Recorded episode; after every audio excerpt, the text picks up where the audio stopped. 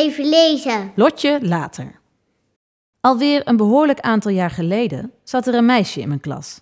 Ze had altijd zo'n leuk knotje op haar hoofd en was zo lekker parmantig. Haar naam was Lot. Ik weet nog dat ik toen dacht: als ik nog eens een dochter krijg, noem ik haar Lot. En een aantal jaar later was het zover. En ja hoor, onze Lot is precies zoals de naam klinkt: vrolijk, lief en lekker parmantig. Zou dat ook de reden zijn dat de naam Lot zo vaak naar voren komt in boektitels?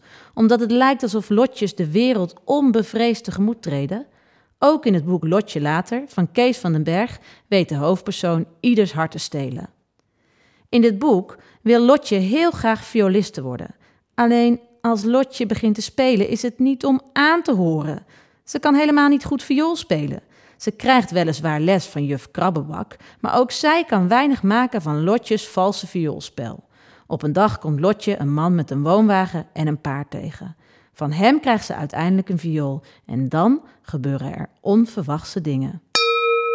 Lotje begint te spelen. De hond laat van schrik de stok uit zijn bek vallen. De haren op zijn rug gaan recht overeind staan. Dat geluid! De hond begint te janken en rent zo snel als hij kan het park uit, gevolgd door nog een stuk of tien honden. Hun baasjes blijven ontsteld achter. Mensen grimassen alsof ze pijn hebben.